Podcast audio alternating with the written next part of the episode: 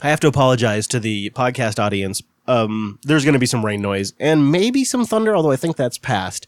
About 15 minutes before we went on the air, I was watching a storm approach and it just got bigger and bigger. And then about 10 minutes before we went on the air, I realized it was really impacting my LTE performance. I sent Wes a message and I'm like, Wes, my LTE coverage is dropping rapidly. So Wes goes and looks up the uh, weather map for me. He's like playing meteorologist over there. You know it. And I look at it and I'm like, it's not clearing up anytime soon, is it? no. So I decide, all right, I got to get the cell booster up. See if I can't get the LTE signal back up to some sort of usable range so that way we can do the show. Because I'm remote, I'm in Wyoming. I have to have good connectivity. So there I am in probably one of the top 10, maybe even top five thunder and lightning storms of my life. Like an idiot, I'm climbing up the ladder on the back of my RV. Doop, doop, doop, with a coax cable hanging to the ground in my mouth, so that way my hands are free. Doop, doop, doop, climbing up the back of the RV. I wrap my arm around the ladder. So one arm's around the ladder, the other arm is trying to tighten down a coax cable. The wind is nuts. My clothes are getting soaked by this crazy sideways rain. I'm up on the roof getting this thing all tight and I climb down, boop, boop, boop, boop, boop, boop. I'm just totally soaked head to toe by now. I feed the wire, the coax cable, into the RV in one of the slides. I just feed it in there. I go get it all hooked up, power up the cell booster, sit down, get ready to do the show, and I notice my cellular performance has not improved at all. I go look, random air light. I'm sitting there dripping water on the floor with a random booster air light. So I got no LTE. I got a big storm, but you know what, Wes? The show goes on. It sure does. Can't stop it.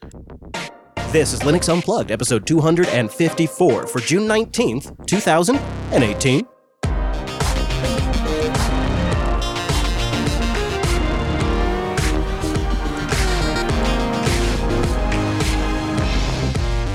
Welcome to Linux Unplugged, your weekly Linux talk show that's live from a very stormy Casper, Wyoming. My name is Chris. My name is Wes. Hello, Mr. Payne. It is good to be connected with you over the power of a somewhat shaky LTE connection thanks to the thunder and lightning. But that doesn't prevent us from having a great show. We're going to get into some major stories that are really concerning several large open source projects. We'll talk about what's going on with Blender and their situation with YouTube. And then we'll get into a bunch of community news, including some important news for one of the important members, important news for an important member of our community, uh, Texstar. We have an update on his health situation. Deepin has a new release. We're doing an update too on the Librem 5, what they're working on, where they're at, some new portable hardware coming, a distro you might not have considered, and then I'll give you an update on my adventures at setting up Linux Academy with OBS running on Kubuntu 1804 and migrating their live stream from a Mac to GNU slash Linux. Then we got a little segment on retro games.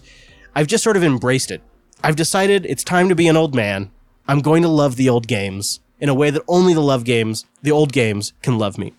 Give you a little update on my Texas trip. Plus, Linux desktops usability seems to reach a peak, and then they want to change everything, whoever they might be, and it all goes out the window for some new design.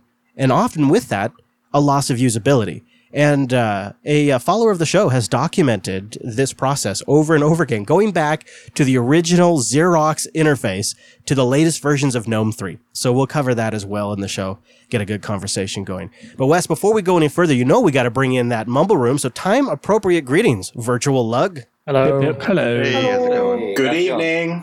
Hello everybody. It's super good to be connected with you. As I was I was driving yesterday for 10 hours and I literally had the thought, you know, tomorrow I'm going to be sitting down just hanging out with my buddies. Like today's kind of a grindy day, but tomorrow tomorrow we get to hang out. So thank you everybody for being here. I really appreciate it. I've been looking forward to it. That's what got me through driving non-stop yesterday.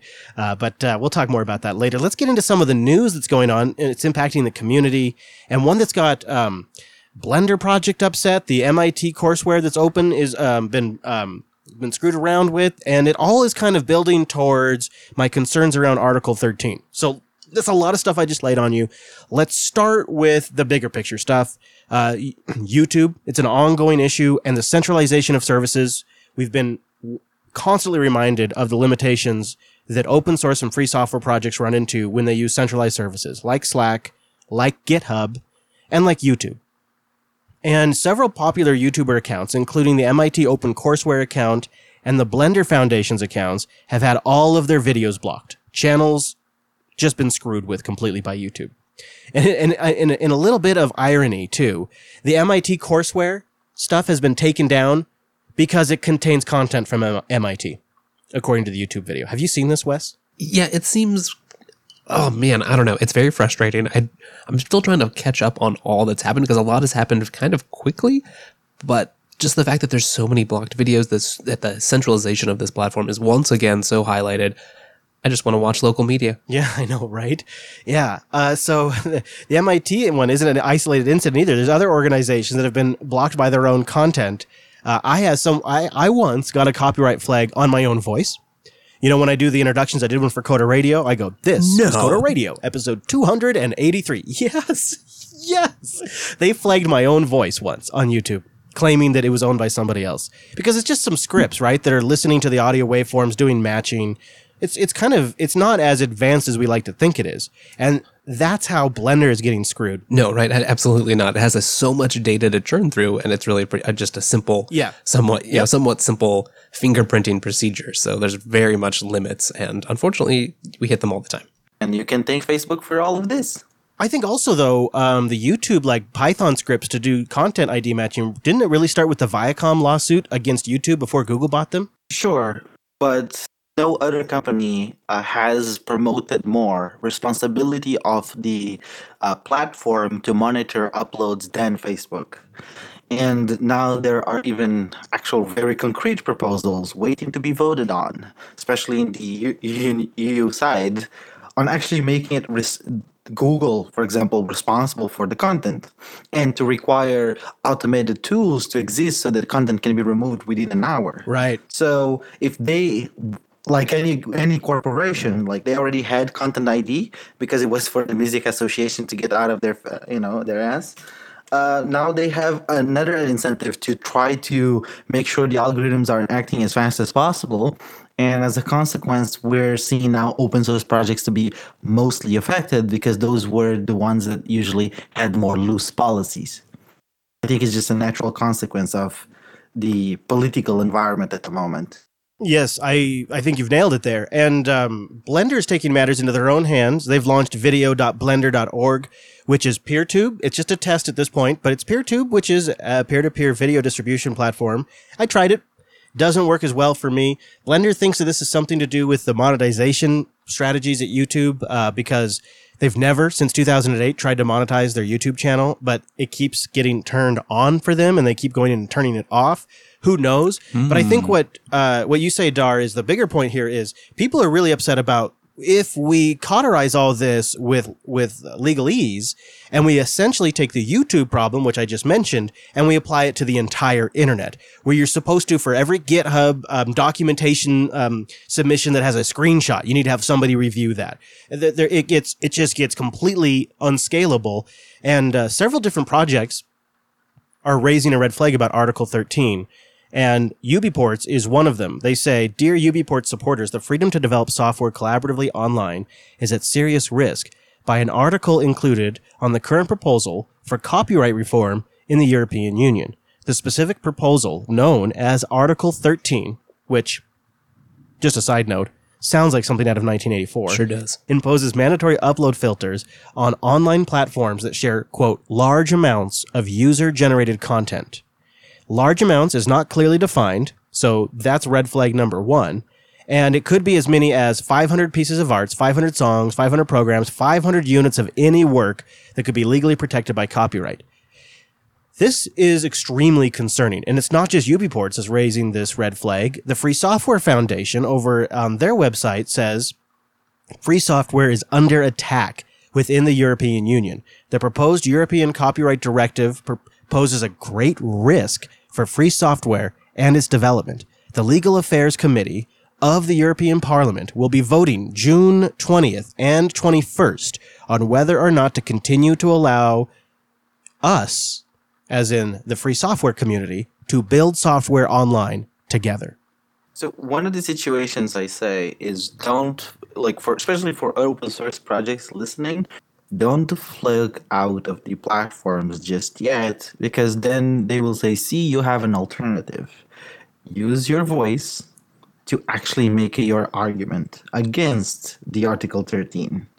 Uh, there is the EU is actually doing a public consultation, and uh, you can. I will provide the link if you guys want Yes, please. I'll drop in the show notes. that you can participate and and basically and basically you know just answer say your piece and it's going to matter even if you if you're not a local business if you're if you're not in the EU it will matter Yeah, I will definitely put that in the show notes. It's also more than just the 13th article. The 3 and 11 are also terrible. Yeah, and I don't understand them as much, but it sounds like it could actually impact people that are just sharing news articles and whatnot. What's your understanding? It doesn't have any correlation to fair use. So there's so even if you do something legally in the fair use concept, the European change, uh, uh, copyright reform would ignore all of that and still say that you're violating it.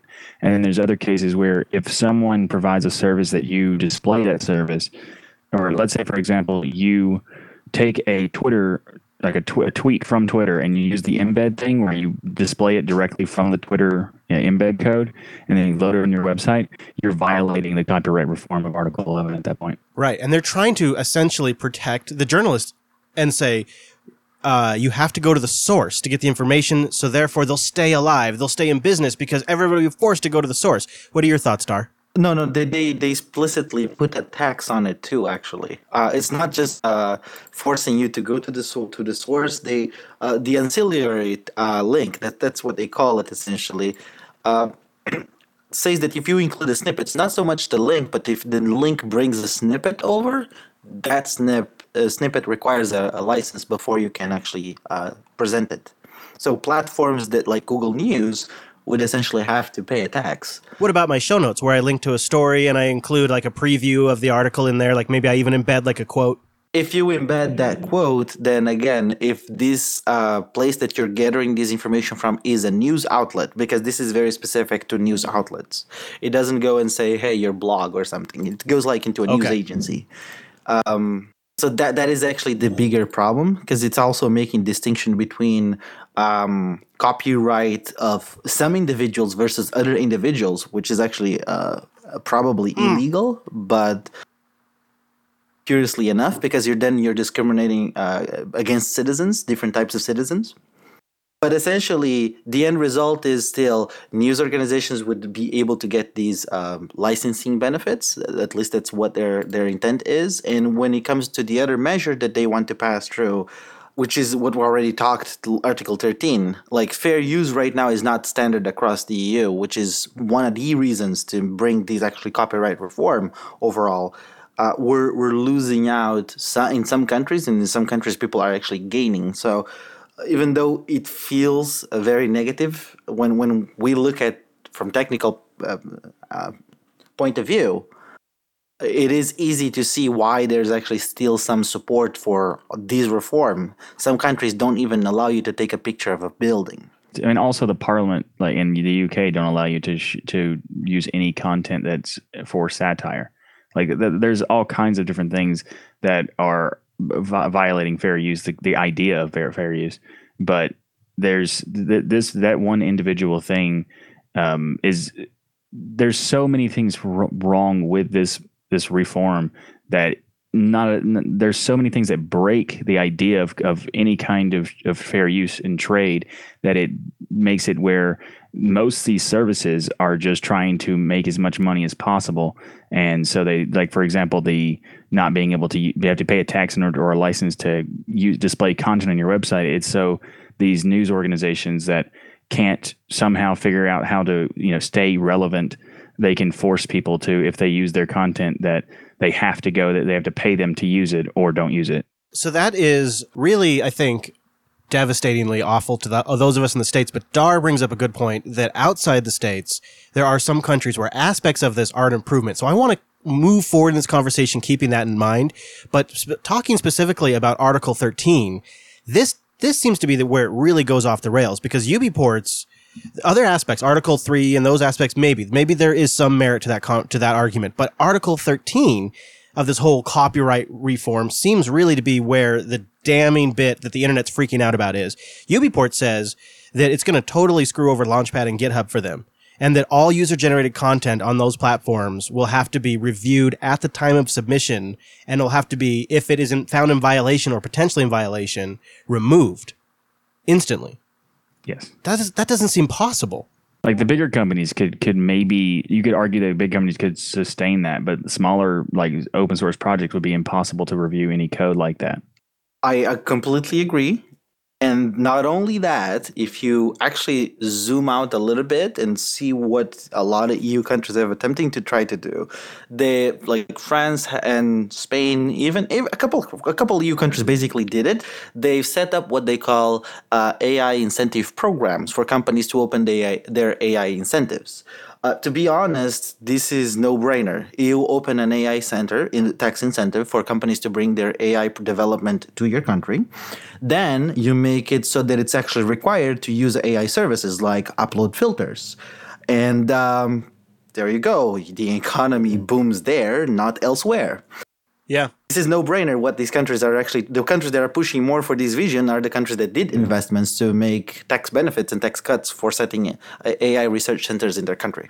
Now, from my very US centric point of view, admittedly, uh, it feels like the EU keeps screwing up my internet. So first of all, can I just say I still am angry about all of those um, notices about cookies. I don't care. If I care about cookies, I'm taking care of it via other means.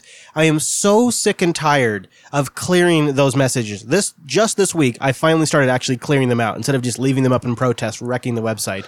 uh, and and then we have GDPR, which is as a business owner has made my life a little bit more complicated.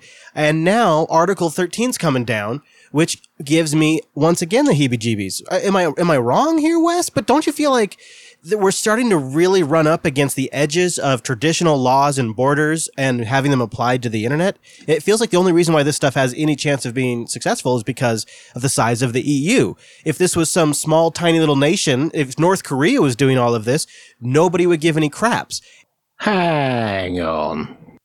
Hang on Okay. just a minute. Because it feels like it feels like you guys are wrecking my internet. To be honest with you, you're wrecking my net. So when the US go round hoovering up people for DMCA, DMCA violations outside their borders, Exactly. that's fine and dandy. But when we try All and right. implement laws that protect users, that's bad, right? No, I mean, uh, yeah, GDP, you know, yeah, right, exactly. Like there is a place for the GDPR data protections and especially just giving users control over how their data is stored, that kind of things, if it's stored. I'm kind of actually for that, not actually against it, but the cookie stuff, really getting old. It's like stupid. It's like, it, what it feels like is old people that don't know how the internet are working are making laws about the internet that affects everyone. Right. And that, it's not yes, to it's give them control. It's, It's- to gi- to show them what people are collecting about them, and to make this aware is a good step, in my opinion. Except it does go too far, in which they, they proved by when they uh, when they, they within the first week of the GDPR becoming in effect, there was like thirty five thousand requests for removal from Google and various search engines from government officials in the EU. Oh my God, 35,000? Yeah, like there was it was a variety of countries, of all levels of, of the gov- of their governments. Like it was, it was uh, the most blatant, obvious usage of it was coming down immediately. It does seem like it's a problem of scale in many ways there, right? Like where a lot of these laws, there are intent and in the, like what you were saying to the, to the nature of the internet, but the, you know, the economic and political impacts of the internet have grown a lot and maybe the ways we interact with it haven't. And so a lot of the intent here maybe makes sense because there are these very large corporations that do have nation level impact. Mm-hmm. But it just, they are not well crafted enough to scale down to the individual contributors that make up the parts of the internet we value a lot. That's true. Nation scale impact. That's a good way to put it. I do have an extremely positive side note on all of these debate. So one of the situations that has been complained about is ability to link and basically to uh, deal with content online. These changes made it so that it it is actually harder to have um, people like Snowden, whistleblowers. And because of these high criticism that generated in Parliament about the inability to have whistleblowers, actually there is now a whistleblowers protection uh, legislation coming through uh, because of these debates. So there has been reticence of, over because different countries have different policies of what it should entitle you to be a whistleblower. and making it EU makes it applicable to the 27 remaining uh, member states. And when you look at that, you actually see a greater point uh, that they are aware of the limitations being placed. So now we just have to say that they will not be elected and that we'll, we'll try our best to put it down um, so that they don't pass it. Because they are aware. If they weren't aware, they wouldn't debate the need of having now better whistleblower protections because it would be harder to expose things Yeah. Right? Yeah. Because when because when you when you release a piece of information that is private to an organization, it will be filtered out by a, an upload filter, right? So ultimately, making yourself becoming a whistleblower is kind of impossible. Then Oh, that is really, really creepy. Popey, did you want to jump in? Because I know we kind of just went off on a couple of rabbit holes here. Did you want to follow up on my whole, you you guys are wrecking my No, internet? I've- Or, I've calmed down. You made your That's point. fine. And just to be clear, I don't think anybody here would be, would be happy to defend the DMCA. no. No, and I wasn't defending GDPR either. I'm not. I'm I'm not defending it. I agree with Chris that it was a law implemented by old people who don't understand the internet. Right? I get. I get that, but. It, you you can't use it as um, an excuse for why you know, we're all terrible people when other people around the world do exactly the same kind of thing and they get off scot free. Yeah, fair enough. And I got to remember, too, to be nice to old people because not only am I quickly becoming one, but I met a 93 year old listener, I believe it was, Wow. at Texas Linux Fest. That's incredible. yeah, yeah. So I got to remember to be nice. but now you can get paid for your data. Guess that's a positive thing with GDPR. You know, um, I'll take it. You know, maybe I could just uh, start selling my. You know what? That could be a good way to make revenue. and and there's actually definitely a couple new advantages. So, for example, right now, if you get, let's say a speed ticket, you can't actually use the camera footage to prove that you had, for example, an alibi. But because the data is yours, you actually have a right to that data to request it and to have it, and therefore you can use it, for example, to prove that you were in a different place in case of a false accusation. This is just an example of what actually GDPR does for you. It goes even further. Like you're talking about, um, for example, how your credit score gets evaluated. Because GDPR doesn't cover just your data, but data related about you. Ultimately, you have to make the question of, all right, if you go to your bank and say, hey, give me all the data that you have on me, they will have to basically show you how they are using your data to evaluate your actual credit score. And as a consequence, it, disambiguates lots of services that are around data. I think that's a positive thing because oftentimes algorithms nowadays make decisions that affect your life.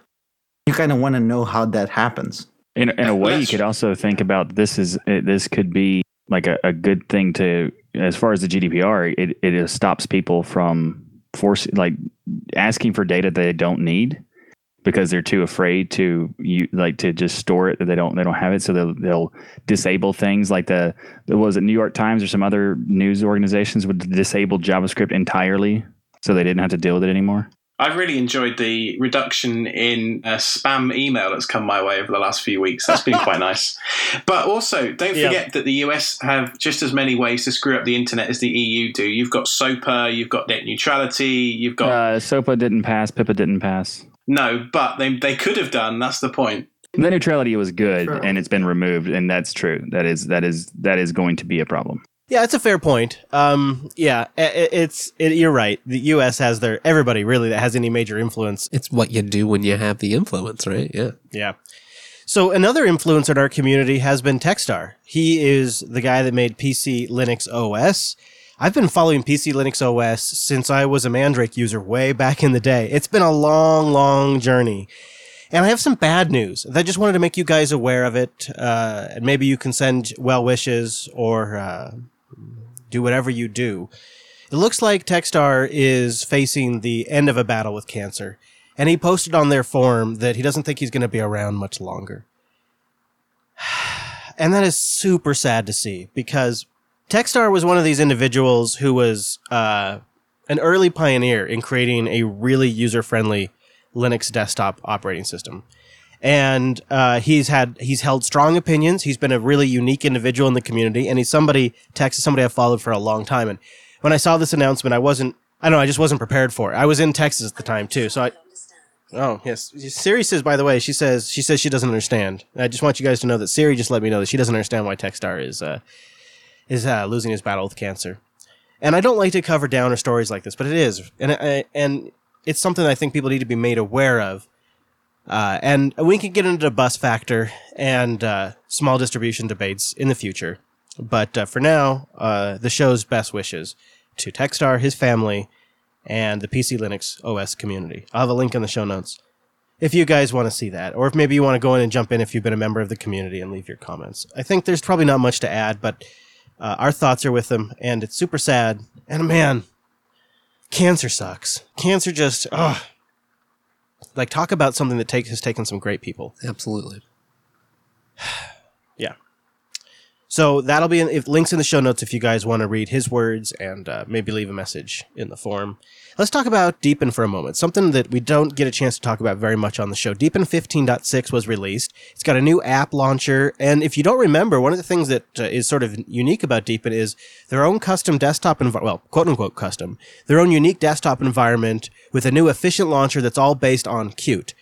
It's a little more modeled off of Windows 7, I would say, the launcher, if I were to give it a description. If you, it's like a start menu, you click it, you get your most favorited apps on the left side, then you get computer, document, videos, music, pictures, downloads, and the clock on the right side. It's a more traditional style launcher. Uh, and it's a nice update. There's a new welcome app as well, sort of reminiscent of Mate Welcome.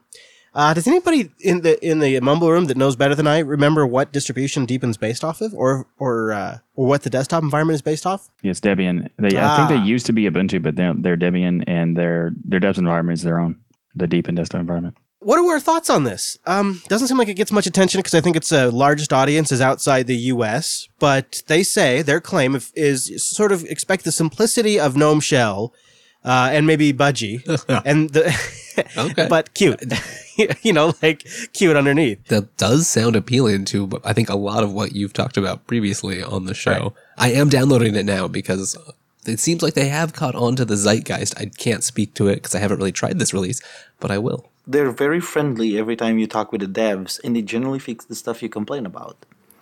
I had that experience.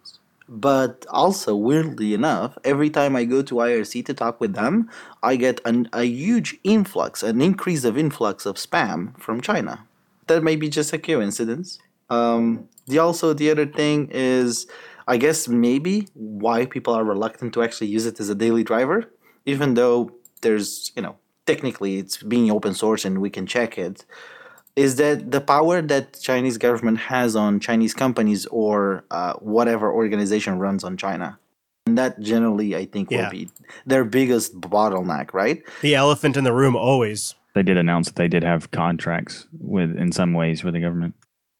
See, that Maybe makes that's it even worse. Like, I guess it will work well for their market because, all right, people already are using the system, right? Uh, and are already bound to the same uh, legislation. So I guess it makes sense. Like, if you're using, it's like we understand, you know, Google is going to be a friend of NSA, and so Microsoft. We understand that, and we're generally okay because we have that same regulatory um, environment in every other company that, that operates in our territory. So for them, might be okay, but for us, it feels like okay, this is a party we don't really go with. Good points. Good points, Star. You're on fire today.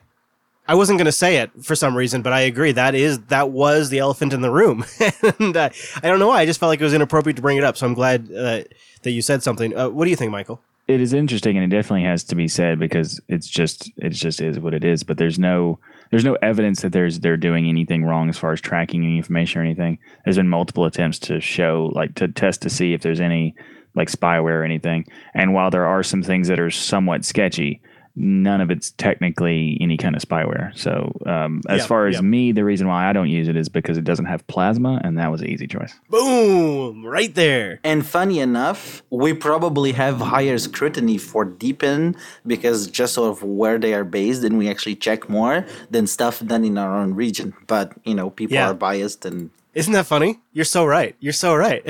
we should be we should be much more critical of stuff coming out of the U.S. really than we are.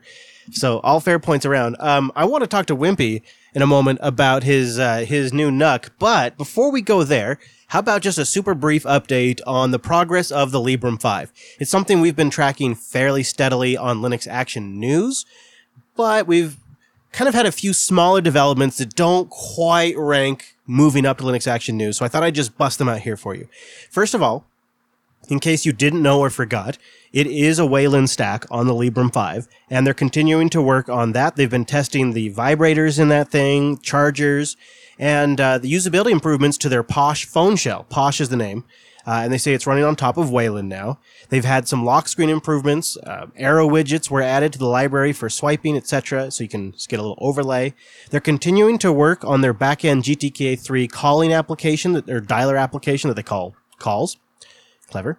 And on the hardware front, they continue evaluating components like the Wi-Fi module, still in evaluation right now, vibration motors, and battery charges. You got to chart. You got to test some of that stuff, make sure it's the right stuff, especially battery chargers, I would imagine. And they're also exploring camera options still for the Librem 5. And uh, I think, like all of the previous outreaches, it's really top notch. Purism has a great blog where they're really keeping everybody up to date on all this kind of stuff. They're they're they're working hard, I would imagine. Having been inside companies that are trying to expose the great work that's happening to the blog, it can be a it can be a long process, and I, I really commend them for doing that because I love watching how they're building this thing. uh, looking at the prototype stuff that they're doing and the fact that you can like you know get a prototype sent to you and stuff like that it's just it's it's so cool that there there's people now like doing videos of them testing stuff working on like showing the plasma mobile working on the prototype builds and stuff like that it's very cool to see Oh, see, I was under the impression that the Plasma Mobile folks hadn't got Librem 5 test hardware yet. oh they don't have it the, plas- the Librem Purism is doing it Ah, okay. So they are they are the Plasma Mobile people are getting prototypes, but the fact that they're showing that Plasma Mobile is working on their current prototypes that Impurism themselves are doing it to make sh- to show that it is it is functional. Like that's very cool. Yeah. So um, and I I, also, I think a couple other folks are still waiting to get their test hardware yet, but I you know they're you just maybe they're not there yet. Um, and it also sounds like Michael Larabel over at Larabel over at Phoronix has noted that they're using a secondary processor. So one processor not good enough, Wes. They're going to have two processors, and it's a, it really comes down to like the binary blobs. Did you catch this? Yeah, it's interesting. Well, Chris, your freedom is important, right? And if you're, I mean, if that's kind of the whole, the whole point of what you're trying to do, it's interesting to see them taking this rather maybe serious approach and just not have to deal with that, not have to embed them on that first processor, have a secondary unit that they can talk to and try to get that information with, and still, quote unquote, respecting your freedom. Mm, yeah, that's a neat trick. So you get the free software foundations uh, a okay because it's a secondary processor. So they need a binary blob for this phone to do the DDR4 memory training. Of course you do. That's just, we're still there. We're still in that world. Oh wow, though, like that's what we're up against is binary blobs that train the DDR4 RAM how to behave timing wise on boot every single boot.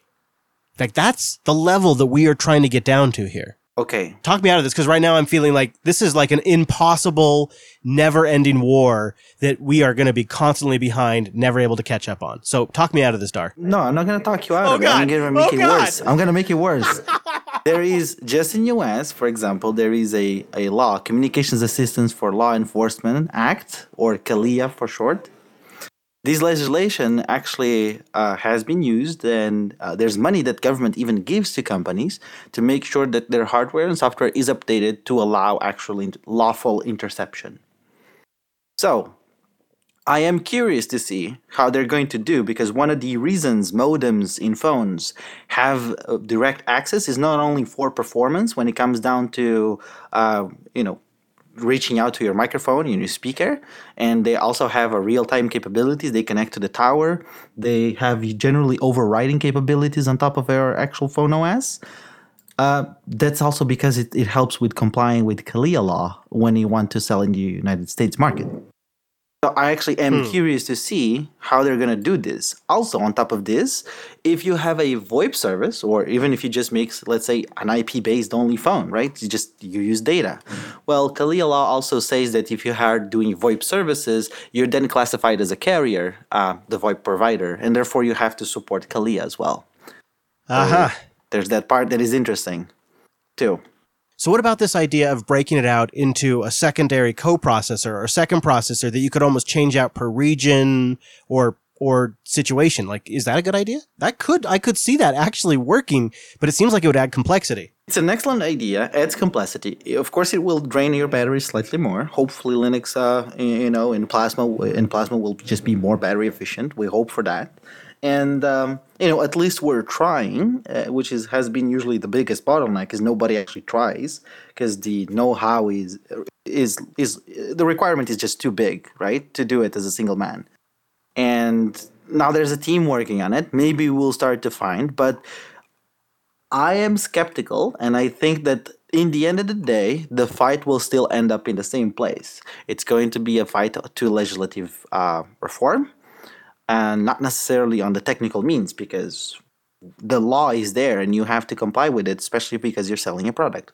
So uh, now my last bit is a bit of a miss for the purism folks. Is it looks like potentially they may have an issue with their IMX8 ARM processor that's going to be in the Librem 5. It just missed the 4.18 kernel window. And that's a bit of an issue for them because the next window for 4.19 will be the last release of 2018. And so if this IMX8 ARM processor bits, especially the bits around the system on a chip, because part of it is already actually in the kernel, um, uh, like the SATA support uh, and some DRM bits are already upstream in the Linux kernel. So close. Yeah, I know. It's just the rest of the bits of the system on the chip, like the drivers and all that kind of stuff, that haven't made it in the kernel yet.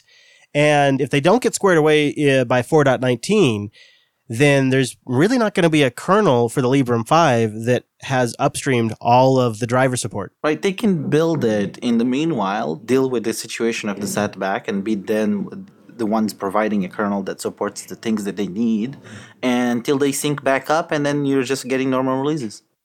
I don't see that as a huge issue. It's manageable, probably.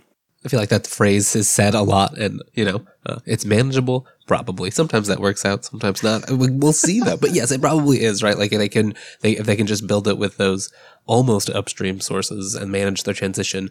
If they already have a resilient sort of you know updating system in place where they can fall back if it fails, then there's less risk. If they don't aren't smart about that, then maybe it's riskier. It's a phone. It better update well. It better update well, right? Yeah, exactly. It's a phone. It better update well, right? so it's a good thing actually. Let them try it before you buy it it's it's certainly interesting work that Purism are doing with the Librem Five. You know, there's a lot of technical challenges here, and there's a lot of lot lot of innovation that needs to happen in order to create a device like this.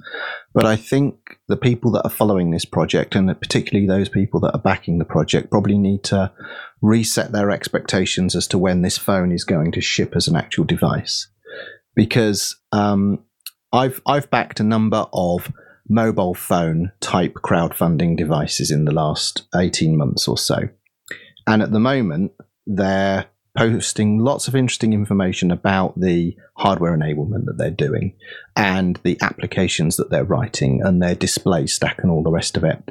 But their goal is to launch in January, February next year. On the crowdfunders for similar mobile devices, six months from delivery dates, they were making prototype devices and manufacturing runs to test the manufacturing processes to square away quality assurance, you know, niggles and what have you, so that they could start to plan for production runs. And on both these uh, crowdfunders I'm referring to, one was the Jelly Pro phone and the other was the Gemini PDA. Even though they were doing this um, four and six months before their release deadlines for the devices, both missed their release targets by four and seven months, even though they were, you know, that far along in their, you know, production planning, you know, actually making the devices. So for all of the interesting things that are going in in the software, whilst the wireless chipset's not agreed and whilst the camera module's not agreed, that means that the casing dimensions and what have you is also not agreed yet. So they can't be in a place where they're producing casing samples and starting production runs.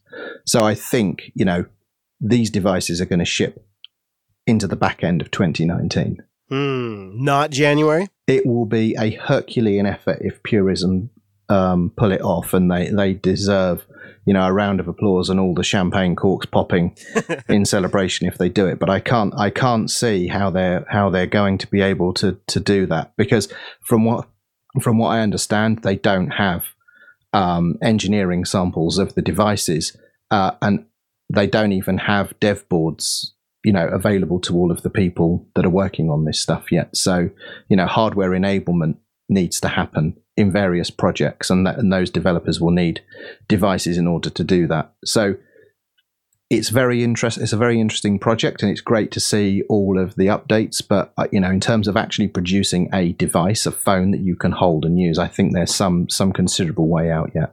Yeah, I can't really argue with you on that. Uh, that uh, it all kind of adds up. So let's talk about your NUC for a moment, because I have been thinking about making this RV studio setup permanent.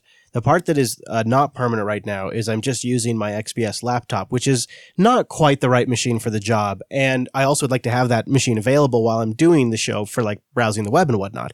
And I've been thinking about installing a NUC in a cupboard. So uh, above where I'm sitting, I have a cabinet. And in that cabinet, I have uh, a DBX286 I have a, a PreSonus uh, sound interface, and then I have a USB C hub where I have all of that stuff connected in, and then one USB C cord down to my XPS. And I can get all of that with one cord, and it's fantastic. I love it. Beautiful. It's great. I could make it a little bit better though if the machine was permanent. If it wasn't my personal laptop that I just play around with and I use to play video games, even though it's not got a great video card. A podcasting station right there in the RV. Wes, you might call it a podcasting workstation. Oh, I like it. So the NUC was on my, it was really what came to mind because I could just slot it right on top of all this equipment in the cupboard and it has USB C on it. But the last time I talked to Wimpy about it, he said, eh, there's some stuff missing from the kernel, so it doesn't work so good. He didn't quite say it in that high pitched voice. But, uh, I don't know, a little birdie tells me that perhaps Wimpy has reached some level of success and now I can't help myself. I'm beginning to dream, Wimpy. How, how are things going with your Linux experiment on the new, uh, what is it, the Hades Canyon NUC? Yeah, it's the Hades Canyon. I have a fully hardware accelerated Hades Canyon NUC now. Oh, So all, all the I, I thought the big problem was that the video drivers weren't uh, in the kernel yet from Intel. Like they hadn't actually submitted them upstream, or they hadn't. No, so well, it's actually from AMD because this is a Vega M Right. uh, GPU. Um, so it's actually the work of AMD. So what's happened in the last week is this: Linux kernel 4.18 release candidate one has been released, and the necessary kernel drivers exist in the 4.18 kernel. So you need the 4.18 kernel. You need the microcode for the RX Vega M GPU, which is not in the upstream Linux firmware Git repository yet, but it is available from AMD's uh, staging Git repository. Hmm. And the other thing you need is Mesa 18.1.1 or newer. are you writing this down, Chris? am. At the weekend, an interesting thing happened. So you can install Ubuntu 18.04, any of the flavors will do. Uh, and the Ubuntu mainline kernel PPA now has 418 RC1 in it. So you can go and grab that kernel. And uh, Timo Aaltonen, who's the maintainer for the graphics stack in Ubuntu, he's been uh, updating Mesa in 1804, but has also started to prep what will be the new uh, enablement stack. And Mesa 18.1.1 is in the X updates PPA. So just by turning on a couple of PPAs and installing a different kernel and updating, you know, just doing an update to pull in those Mesa updates and then adding the microcode into lib firmware, uh, lib firmware AMD GPU, I now have the whole thing going, uh, which is great, uh, and it's performing quite well. Um, now the thing is, is that for this to really fly, um, it needs uh, Mesa 18.2, which is currently in development. So um, if you uh, and I, what I haven't done yet is test this configuration with Mesa 18.2. So that's a a project for this weekend, and I expect some modest performance games by doing that. But right now, as a workstation, all the bits and bobs are now working. A workcasting pod station is what Freck Lab calls it in the IRC, and I think that's not bad. Just a pod station. it's a pod station. It sounds like it's um, a bit of work, but not insurmountable. it's re- really quite straightforward. Yeah, once you know once you know what needs doing, doing it is really quite straightforward. Yeah. So, how likely would any of this be to land in, say, like a hardware enablement of 1804? So by Ubuntu 1804.2, all of the necessary bits and pieces should be landed in order for this to function. Oh, I mean, you know, I mean, that sounds really nice. Yeah, but uh, what I'm talking to some people about at work is uh, also so 18.2 will be out just after 1810. So the other thing we're talking about is trying to make sure that everything we need is landed in 1810, because ah, it yeah. turns out uh, resellers of these NUCs have approached Ubuntu and asked about, you know, getting the enablement going for these Ooh, devices because it turns see. out lots of Linux users have been buying them. Yeah, good, good. Voting with the wallet does actually work. It sounds like. Yeah, and and the other thing to add, I think I may have mentioned this before, but um, the LVFS project with all of the firmware updating and what have you, this device, uh, all of its bits and bobs are supported in LVFS, so I was able to do the firmware and BIOS upgrades all through uh, firm uh, FWUPD, Oh, that's fantastic. Which was pretty pretty nice. Yeah, That's like a that is a sleek system now. That is. Yeah. Oh, okay. So I think that will be the pod station, but I may be just lazy enough to wait till 1802, just simply because uh, 1804.2, um, because uh, after this road trip, and I'm not going to get the knock on this road trip. I'm back in the studio for a while, so I won't really need it. So I don't think. I don't know. I don't think. Although I say that, and then something comes up, and I'm back on the road. It's just gonna happen. You well, know I, you're making me want to do it. And the eGPU stuff's all working too, Wimpy. The device is your main driver at this point. so uh, literally this this has been I've got this working within the last 36 hours so it's on the desk behind me and I need to like move over all of my data and configurations and what have you. You know, I haven't done any of that yet. I've been running benchmarks and things on it and playing game, games on it and, and what have you, but I've not set it up for real work yet. But it will be o- over the course of this weekend. It will be transitioning to my dedicated workstation. And whilst it does work with um, external GPUs because it has two um, Thunderbolt 3 enabled USB C um, sockets on it, so you can really go to town with your Thunderbolt on this device. I want to run it with just the integrated GPU, which, um, in terms of performance, right now with Mesa 18.1.1 is operating around the performance of like a, a GTX 1050, something like that. So it's good enough that for Yeah. like 1080p 1080p gaming with you know medium to high settings, it's it's absolutely fine. As soon as you start cranking things up to you know 1440p and you really sort of turn on you know all of the features, then it starts to run about you know 30 frames a second for the games. But if you go at 1080p, it's it's more than capable. Yeah, fair enough. Yeah, and uh, I, I, you know, for what I'd be using it for, that would be totally great. Well, that's that's a good update. I'm glad to hear all and that. And you know, if you've got an eGPU, then you just plug in another device. And on that front, I've also Oh. got a Razer Core X now as well. oh, what? And and how do you like this? And no, so the Razer Core X isn't that that's like the it was released what three months ago or something? It's like a fairly new external GPU unit. No, the Razer Core X was released a couple of weeks ago. So weeks some time ago. oh, okay. Oh yeah, this is brand new. So uh, some time ago, I got the Razer Core, and then I got the revised model, which was the Razer Core V2, and now I have the Razer Core X. So this is these are eGPU enclosures. The difference between the Razer Core X and the uh, earlier models is it's it's a much bigger device, so it can take triple width cards. So if you've got a graphics card with one of these super spanky cooling solutions on it, you know that makes it super fat, then it can accommodate those. It's got Yeah. a higher rated um, power supply, so it can take uh, the RX Vega 64, for example, which the other models can't quite um, cope with. And this one's cheaper. This is half the price of the other, so this is two hundred and fifty dollars instead Oh. of five hundred dollars. And those cost savings come from the fact that it doesn't have any RGB and it doesn't expose any additional USB ports or um, Ethernet ports on the on the back of the device, like the the Razer Core uh, V1 and V2 do. ah, it's not quite like a hub. No, it's not like a hub. It is just an enclosure for a PCI card, basically. hmm Yeah, but I do, I do like that additional power. Yeah, yeah, exactly. So I've put my RX Vega 56 in that now, and I'll be selling the Razer Core V1, so I should keep the V2 and keep the X. Yeah, I'm all about the eGPUs. I'm I'm an eGPU hipster. Yeah, you are.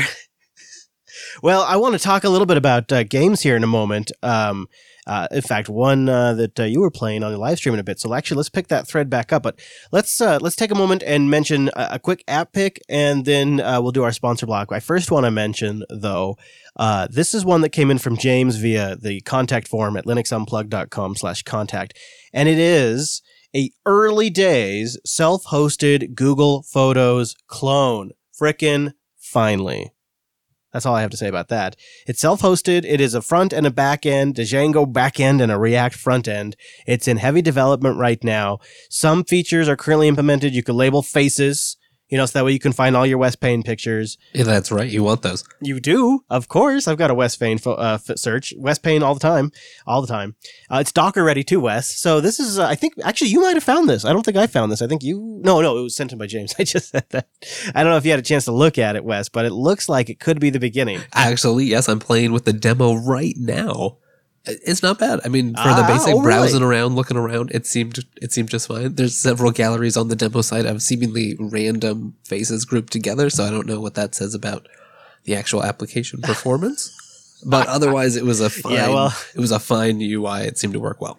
Yes, you can. You can check it out. That if you go to the link we'll have in the show notes, linuxunplug.com slash 254, um, and then log in as demo, demo, and then demo one, two, three, four. And the guy says right here in the uh, GitHub, as Noah calls it, that it's early days, but it's called Own Photos. No relation to ownCloud or like uh, Own Notes or anything. It's just it's it's just a name. Kind of it's semi it's a semi name collision. Uh, that happens all the time and uh, it's got back end. Uh, it's got like a back end and a front end. So the theory could be that if this were to take off, one day you could have like say Shotwell that is using the back end of this thing, and Shotwell is a front end or something. So yeah, it could have some potential.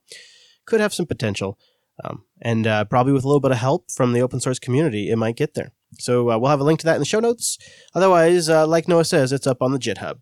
Now let's talk about uh, our sponsors this week. We're uh, we're doing this new in the show, and I still am. I'm actually sort of uh, actively soliciting feedback on it. Uh, we're trying to block all the sponsors together. It's what's sort of become the new standard in the podcast industry. If you subscribe to more um, newer podcasts, you'll notice that about this about this percentage into the show, it's kind of like percentage based on the content. I, I they have a real formula for it. It's it's pretty adorable. And but they put the they put the ads here. They put them right they put them right here, and they say we'll put them all back to back, and uh, you can you listen to this bit, and uh, then it doesn't interrupt the flow of the content earlier or later in the show. I like the idea, and I want to see what you guys think because it also gives me an opportunity to sort of collect all of the cool things that our sponsors are doing and link them all up in one spot and collate all of that and kind of get the word out there about the things that our different sponsors are actively doing. Because you may have heard of them before. You may know that we sponsor, that Linux Academy sponsors us or that DigitalOcean or Ting sponsor the show. You may know that by now, but you might not know the new stuff that they're doing. So that's the other thing I kind of like about this opportunity. So I am actively looking for your feedback. Uh, tweet me at ChrisLAS or uh, send it into the contact page at linuxunplug.com slash contact. So let's start with Linux Academy because that's why I am on the road. I'm on my way back from Linux Academy. I'll tell you about that here in just a couple of minutes. Wrapped up their OBS system, got it all built for them. And while I was there, I started to get the inside scoop. People are working mm, just like heads down like um, maniacs on this new content launch they're doing in July. Now, in April, I told you about 70 plus new challenges and courseware and updates and all the stuff that they'd rolled out. And I was like, that's their biggest content push ever. Well, in July, they're basically bringing Christmas to July with 150 new courses, challenges, and learning activities they're going to be launching in July. And this uh, reason I was down there was for their ability to live stream and sort of try to message what is in all of this update. Because when you get to 150, um, it starts to get lost a little bit uh, what the, in the details. And so that's one of the reasons they want to start doing more live streams so they can kind of break it down do giveaways tell people about what's in there that kind of stuff. But this isn't official yet but i got the scuttlebutt. Like i was talking to some of the course authors like i kind of i got an idea of I, I got to get a little idea of what's coming down the pipe. So if you're a Linux Academy subscriber already, if you went to linuxacademy.com slash unplugged, you're going to get all of this stuff. Or if you want to go subscribe, you can get it soon. And this is just one or two of many things. Uh, but it looks like they're going to be um, slipping in in this 150 plus bundle. Salt stack certification training, Red Hat's certification for expertise in virtualization, also Red Hat's expertise cert in Ansible, and a Red Hat certified architect full support, which is a big one, I guess, in the industry. The Red Hat certified architect full support. Also, a couple other ones that sounded kind of interesting. A Lambda deep dive is going to, they're going to have a courseware they're going to be slipping in that 150 bundle and an AWS security specialty certification. In fact, I didn't really get the details on this, but it looked like they're going to be doing a lot of stuff with security. Like that's going to be a big area Linux Academy is going to go into. Nice. And it looks like, yeah. And I I think they're even doing hiring around that too to try to staff up. That's going to be awesome. So if you're not familiar with Linux Academy, you can subscribe for seven days for free when you go to linuxacademy.com slash unplugged and try out their hands-on labs, their courseware, their schedule planner. Hang out in the community that's stacked full of Jupiter Broadcasting members. They got courseware on AWS, Azure, and anything around Linux or if it runs Linux or Linux runs on top of that. And if you're ready to sort of like upgrade your skills on OpenStack, or if you ever need help, they have instructors that are there to help you. It's it's a great service. And they're launching Christmas in July with 150 new ways to train and learn. Uh, as well as some Azure courseware that's going to be in there, although I didn't get the details on what, because the Azure courseware is like, it's hard for my brain to remember because it's like, it's like Azure 70 535. And I'm like, what does that even mean? Whereas with like Red Hat, it's Red Hat certification of expertise in virtualization. I kind of get what that means. like, so that I grok.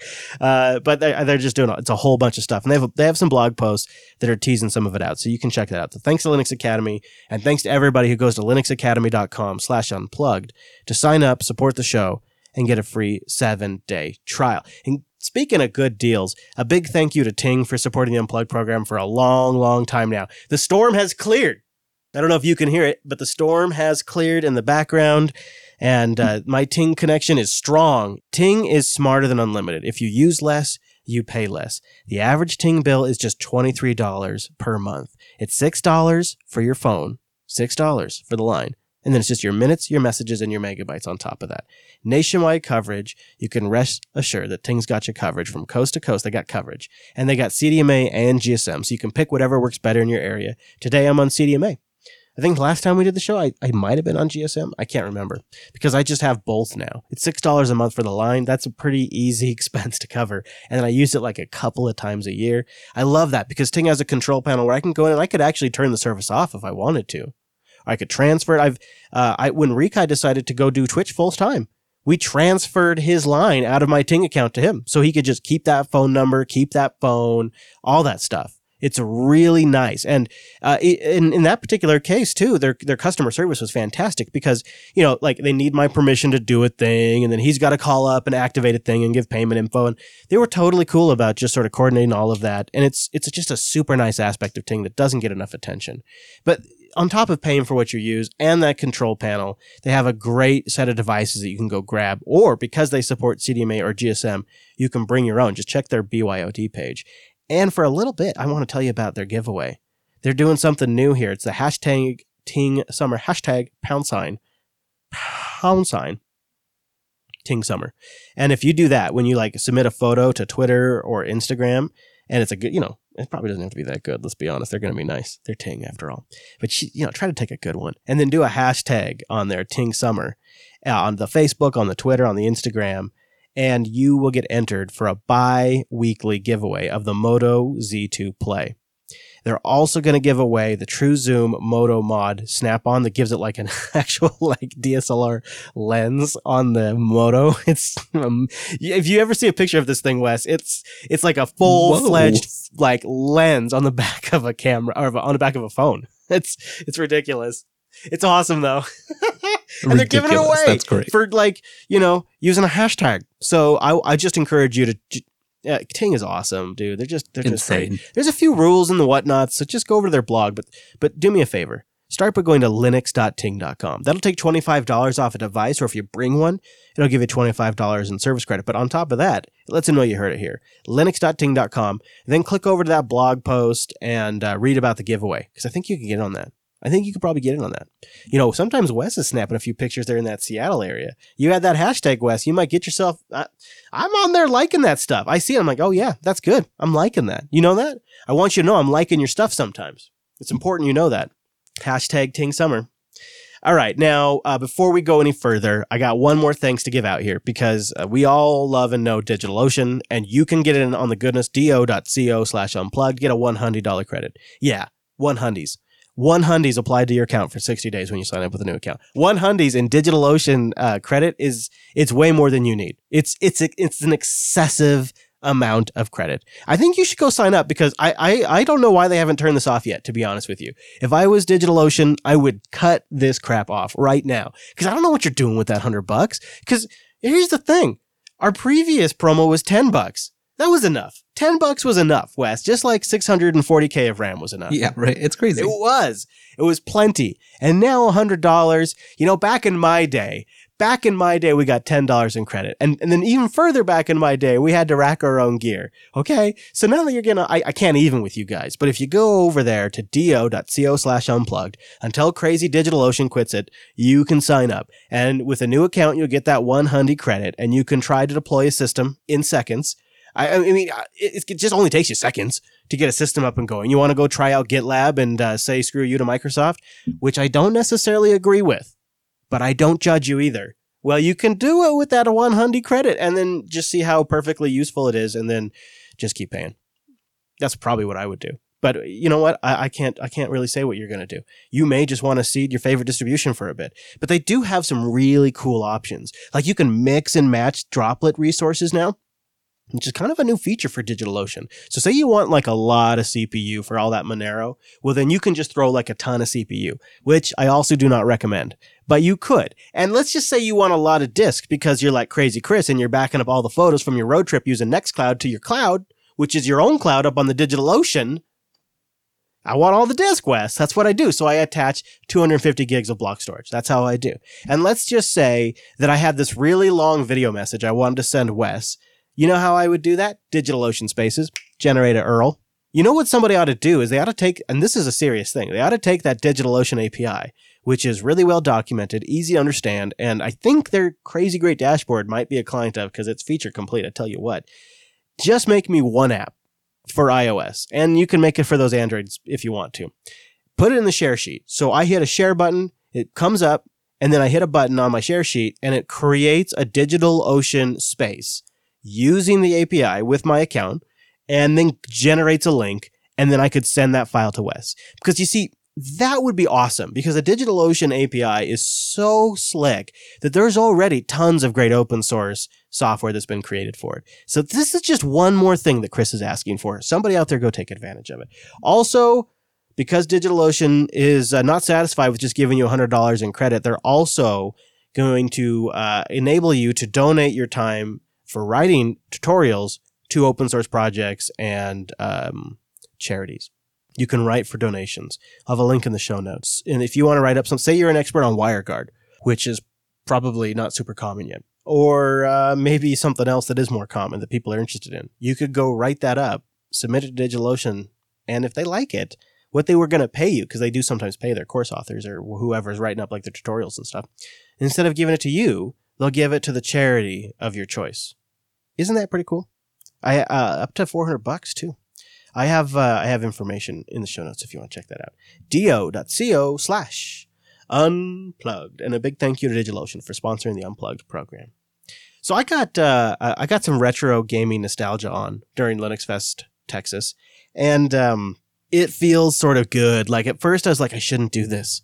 I shouldn't succumb to nostalgia. I shouldn't allow myself to revert. And, and, you know, I don't want to be like my folks who like are still listening to the stuff from high school when they were in high school. They're listening to that music. I don't, I never, I, I try to keep my music taste current, even though all new music's be horrible. fresh, huh? I want to stay fresh. I want to stay current. I don't want to let myself become an old man. However, the classics are the classics, man. And and you can't ever beat Mario. Mario's solid. And there's some other things like in that category. Like I I still love to sit down and play a great game of Doom. Can't help it. I love it. And another game in that category for me where uh, it may not look the best, it may not be peak first person shooter, but damn I love original Quake. And and if if this didn't land at just the right time for my soul, there is now a snap to install Quake shareware. Snap install Quake shareware, and you can play the classic Quake first person shooter back when id Games was making Quake. Um, and you get the shareware one, boom, right there, and it's done. It's good to go. Isn't that awesome? This couldn't possibly be easier, I don't think. I mean, unless it came pre-installed, but that's really just that's not that's crazy sauce. So uh, I guess I know what I'm doing after the show. I also because I'm kind of snap stupid, so maybe uh, um, somebody could educate me on this. But I I have a Snap installed that I cannot link you to, and I don't understand how this works. I, because it's in the Snap store, so I thought I could go to snapcraft.io and link you to it. But I installed some. I think I can't remember the exact syntax, but it's something like snap install gog dash galaxy dash wine space dash dash edge. I think, and then I get the GOG Galaxy client for Windows in a Snap container, and I just use that to log into my GOG account and started installing software. And it was great. And I, I wanted to link you all to it so you could try it out, but I, I I don't understand. Maybe because it's an Edge release, I can't link you to it. Is that what it is? Yep. So by default, Okay. the web version of the store only shows you stable channel snaps, and it hides everything in the other channels. But we're looking to change that, so you will be able to see and link to snaps that are in other channels. But it's just the default at the moment; is stable only. Okay, so that is out there if you want to install it. And I don't really know what the utility of it is, other than it just made it really easy to get the Galaxy client going. And then I installed a couple of games. I also, um, I recently installed the the BattleNet manager, so I could get Diablo two and, and uh, Oh, StarCraft two very nice. installed.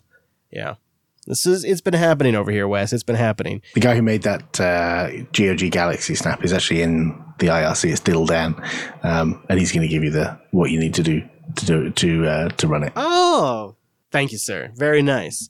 So the other thing that I noticed was created as a snap. It's not exactly a retro game, although it did come out in 2008. So I guess that was like a decade ago. Is Trackmania Nations Forever, which I got to watch you and Wimpy play on Wimpy's live stream the other night. This is now a snap that you can just install somehow. I don't understand how this works. Maybe somebody can expl- explain this to me you can snap install the trackmania snap and it comes down it pulls down like a windows installer which then launches and loads additional software am i getting this right Yeah, yeah. So, uh, Trackmania Nations Forever is a free to play Windows game, but it's proprietary and you can't redistribute it. So, the snap is called TM Nations Forever, and the snap contains a wine runtime and some scripts to bootstrap that environment. So, when you install the TM Nations Forever snap and run it for the first time, it interrogates the isolated wine prefix, sees that the game isn't there, reaches out to the internet, downloads the installer from the internet, and then installs the game into the contained wine environment that that snap created. And then you Ah. have you that you now have this Windows game running in wine inside the snap, and now it's just a game that you can use. And also, you're saying it's retro, but for me, I'd been using Linux on a full time basis for 13 years by the time this game came out. So when I actually discovered it for the first time, this was a new game as far as I was concerned, irrespective of what the release date was. And I think it stands up. I mean, it's it's quite it's pretty. It runs very fast. It works really well on integrated graphics and discrete graphics Nice. uh, and it's it's at, and, and the most important thing is it's really really good fun it's easy to play but very very difficult to put down yes yeah i really just enjoyed watching you two play it the other night on your live stream and i thought to myself like when I when I saw the year was 2008, I thought to myself, how did I miss that? When I was watching them play that the other night, I would have thought it was a game from maybe just two years ago. It it did look really sharp. So the 2008 Yeah. thing isn't a put down. the other thing is when we were doing that live stream we were both live streaming so the Popey was live streaming to his channel and i was streaming to mine but we were obviously using the snap of the game we were using a snap of firefox to drive twitch we were using a snap of discord to communicate with each other we were using a snap of obs to do the live streaming and then a snap of telegram to orchestrate our listeners, and we were joined by several of the Ubuntu podcast listeners who installed the Snap and came in and, and joined us in game. Incredible. Wow. That's the part I like. Yeah, it just makes it super easy for people watching to also play snap install and you're good to go, which is, Yep. that's a really great feature. Yeah, and uh, this was extensive QA because we just published that snap into the stable channel. So, being uh, the dedicated people that we are, Popey and I were um, doing QA on Twitch from half past nine until half past one in the morning just to make absolutely sure it all worked fine. Bless I love you. my job. That is the kind of dedication that you just can't pay for. You know, that is true No. dedication, gentlemen. yeah. Write a letter to uh, Canonical and uh, stall uh, right. Mark at ubuntu.com. yeah, yeah. Well, it does seem to work quite well, and uh, so we'll have uh, links to that in the show notes as well. Um, Mr. West, you and I were debating on the pre-show, like how to cover this next story. It's uh, from a listener of the show, Pro Bono, and uh, he's also involved with AppImage, and uh, it does influence his write-up a bit over on Medium, but he makes some solid points about Linux desktop usability. And he writes, why do desktop environments increasingly degrade the desktop UX that once used to be straightforward and common sense? Now stick with us here. This isn't like the common rebaked argument we hear all the time. And don't mistake Pro Bono for anti-Linux. He's a fan of the Linux desktop and the projects we're going to talk about here. But he says there seems to be a tendency specifically for desktop environments and applications to mess around with the proven concept of menus. Menus specifically seem to be what have him upset. And uh, Bill Atkinson, the inventor of menus, well describes them. He says, in a quote, I'm proud of the pull down menus. I thought that pull down menu was a very good solution to providing visibility, spatial memory of where the commands were as well. Um, and that's a, you can find that quote in the Computer History Museum as well. He says, um, pro bono, he says, he goes on, why is there an unsettling tendency to kill the beloved file, edit, etc. menus that also date back to the Lisa interface that has been engraved in our brain muscles for 40 years? This goes way back, but yet we seem to keep wanting to reinvent it. Going back to Bill Atkinson, another quote he says, The nice thing about this menu was because the titles of the menus were always much narrower than the items, it basically tripled your effective screen. You could scan along the top and see all available commands without doing any of them. You could harmlessly see what is available. And discoverability seems to be a big point of Pro Bono's case here. He mentions like the new GTK3 popover menus, which they were super, super proud of, have taken out all of the keyboard shortcut commands in order to make the menu shorter. So there's like no control C for copy, no control P for paste, no control S by the save. Discoverability is gone. But to make matters worse is then the browsers really started this offense is it's all compounded by the hamburger menu.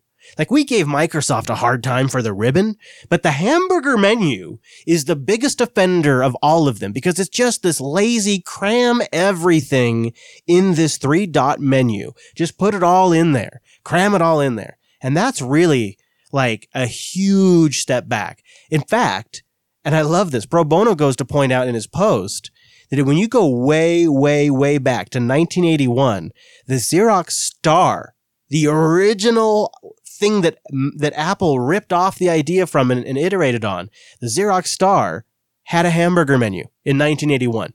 Had a frickin' hamburger menu in 1981.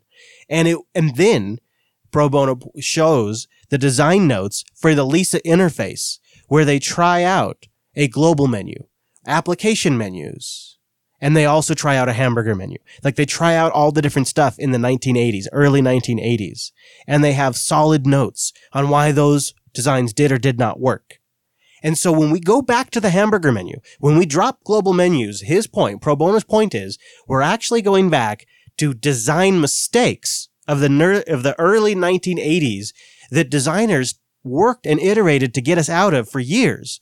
And now some of the most po- popular open source desktops, like GNOME 3, are making the mistake that we made 40 years ago.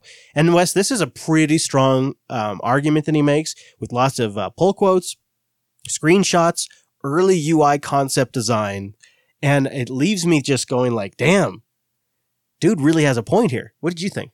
Well, I mean, we are lucky to live in a pretty rich war ecosystem, you know, of different paradigms that you would like to use. And he makes reference to a, a really large number of them, especially like in, in projects like Monte, where there's you know even more customization of different layout styles. I think Right. some of his Mhm. points are are you know spot on about there are some simple features that could help discoverability that like maybe if they're not enabled, um, are is an option in the installer. Maybe there's some degrees between not having them at all or options to have them there. I'm wondering, what do you think? In now that you're you've you've spent some time with Plasma, do you think any of this is less relevant?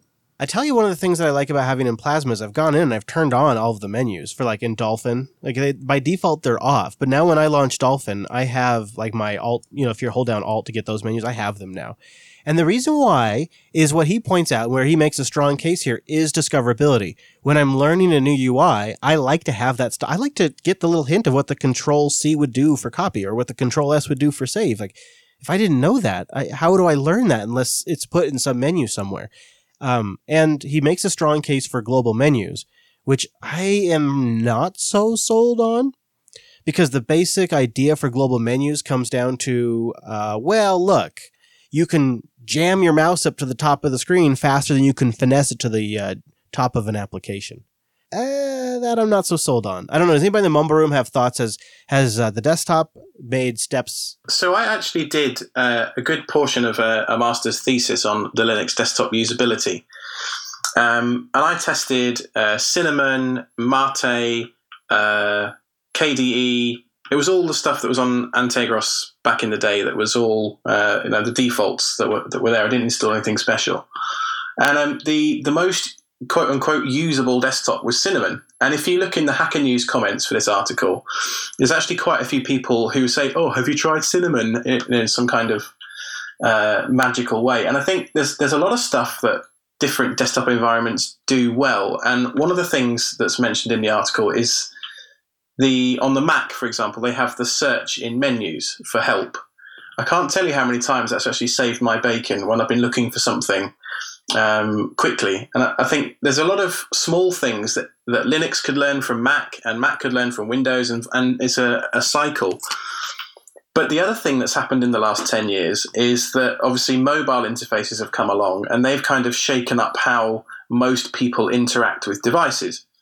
And you look at things like the hamburger menu, and they are, as a direct consequence, I believe, because of mobile stuff. Yeah, yeah, I agree. I don't necessarily need to have the about stuff available, taking up valuable screen real estate all the time.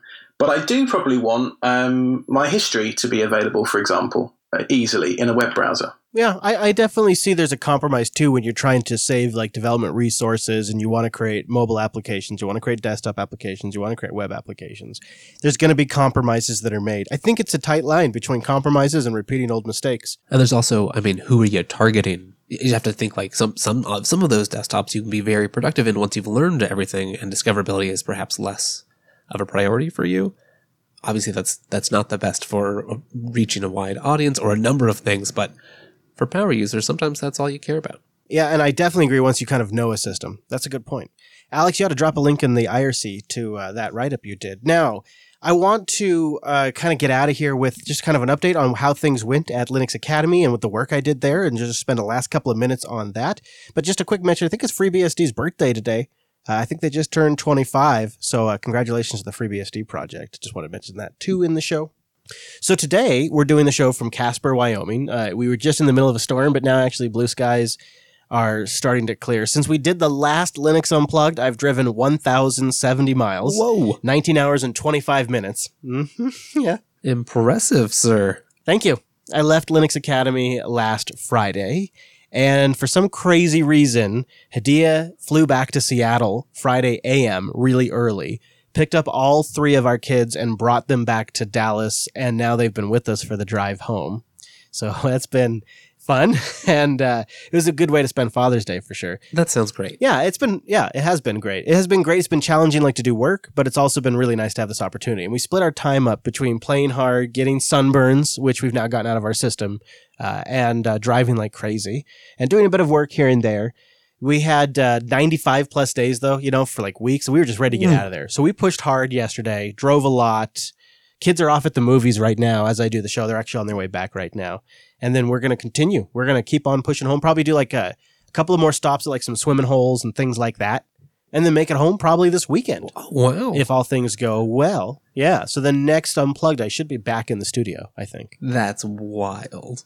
And so I got uh, I got Dell. Uh, I got Dell. I got a uh, Dell XPS desktop set up at um, Linux Academy.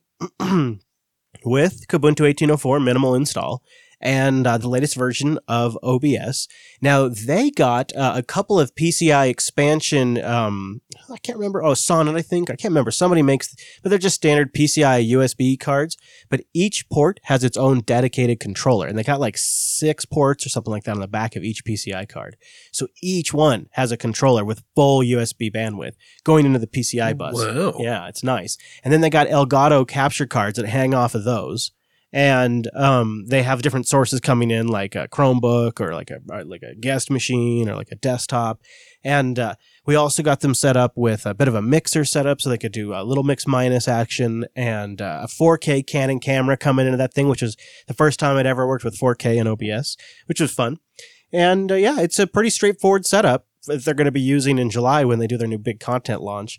And um, I got them set up with the same switcher, the same Shuttle Pro switcher that I have in the JB1 studio. They have, so now they have one of those, which is sort of fun. Oh, nice. Took a little funky work to get that going under Linux these days because it's not really well supported anymore, but it's still my favorite switcher. yeah, yeah, but it went pretty well. I I, I kind of want to go back down there in July, which is crazy because I've just gotten home. But that's when they're doing their live stream stuff for this big content release, and I kind of want to be there for the first stream because I don't really Be want. there. Make sure it goes Yeah, well. I don't want the first stream on Linux to go badly. Your reputation's on the line. Linux's reputation too, right? So, because otherwise it's right back to Wirecast and the Mac.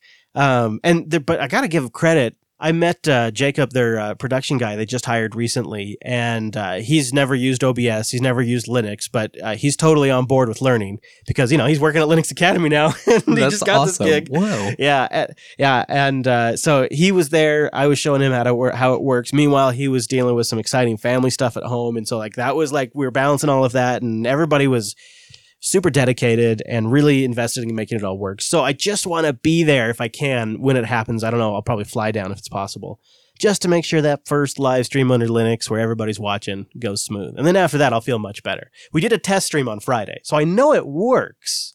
But it's a little bit different when it's actually like the time where it's go time, you know? It always is, right? so we'll see. We'll see how that goes. Uh, but yeah, it was a good trip. Now I'm on the way home, and by the next time we uh, we see and hear you hear and see me, um, I, I'll be in the studio. I'm a little sad, but I'm also kind of looking forward to getting back to Seattle. I'm looking forward to it. It'll be nice. I miss the studio. Uh, so let's wrap it up with just a little bit of deets. Uh, if you want to support what we're doing here at the network, uh, you go to patreon.com slash Jupiter Signal. If you'd like to go get more of producer Michael, check him out, Tux Digital or um, Destination Linux. Also, you can check out our friends uh, Wimpy and Popey on the Ubuntu podcast. Go check out Ubuntu podcast. It's always a great show and their adventures uh, continue there. A lot of things we talk about get picked up or continued on their show. So go get that at Ubuntu podcast. And if you want more Wes and myself, then TechSnap's your show. TechSnap.systems. Do it. Boom. How about that for all the plugsies? Like I got through them all. The little block of plugsies. also, why not join us live on a Tuesday? I'm going to just throw this out there.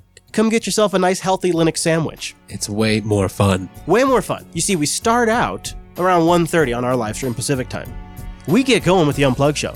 We chat, we say things we shouldn't say, then we do the show. That's the part you just heard.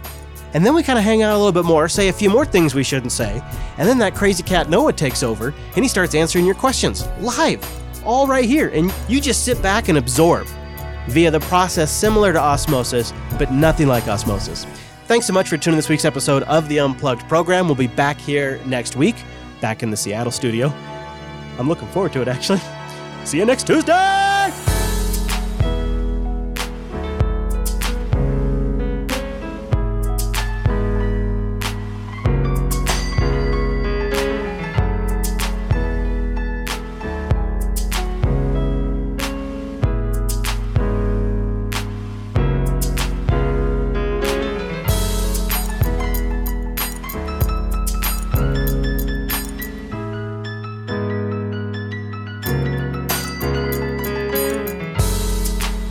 Right, now we got to pick a title. Those kids are out from the movie.